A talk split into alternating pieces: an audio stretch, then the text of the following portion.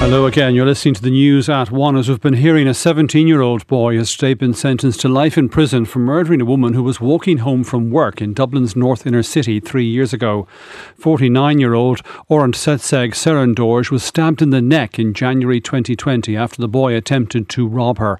Our reporter Diane Connor was in court. Um, Diane, this uh, sentencing hearing had been delayed because uh, the judge had raised issues, concerns he had about the legislation covering children convicted of serious crimes. What did Judge Hunt have to say about this today? Yes, well, because the boy is still under 18, the normal mandatory sentence of life in prison uh, does not fully apply. In a number of other cases recently of juveniles convicted of committing serious crimes, reviews were imposed, but concerns had been raised about this. And two weeks ago, at the sentence hearing, Mr. Justice Tony Hunt said there was a yawning gap in the Children's Act, which did not contain provisions for dealing with children convicted of serious offences. He said there was nothing to allow judges to suspend any portion of the defendant's sentence, and he said the judge reviewed reviewing a case after 13 years, as in this example, would therefore have been left with an all or nothing approach to either release the child without any way to incentivise good behaviour or else to keep him in detention indefinitely. So, what else then was, was said in court today, Diane?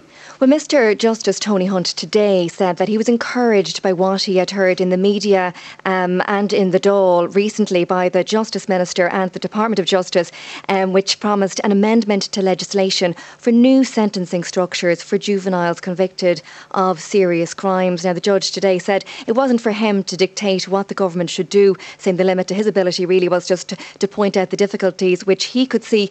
And he said it had been abundantly clear in the last few years that we have very young people committing very serious crimes. But he said, while they are small in number, they are very important and it needs to be addressed in the interests of both the offender and the society.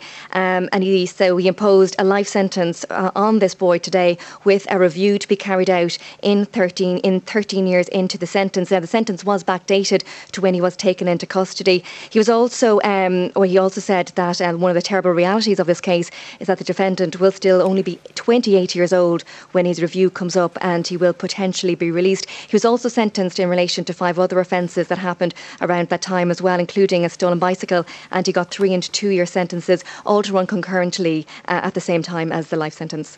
And was there any reaction from the family of Orant Setseg Serendorj?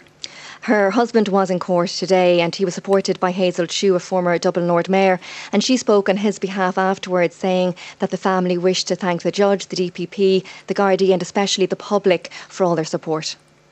Diane Connor, thank you very much for that.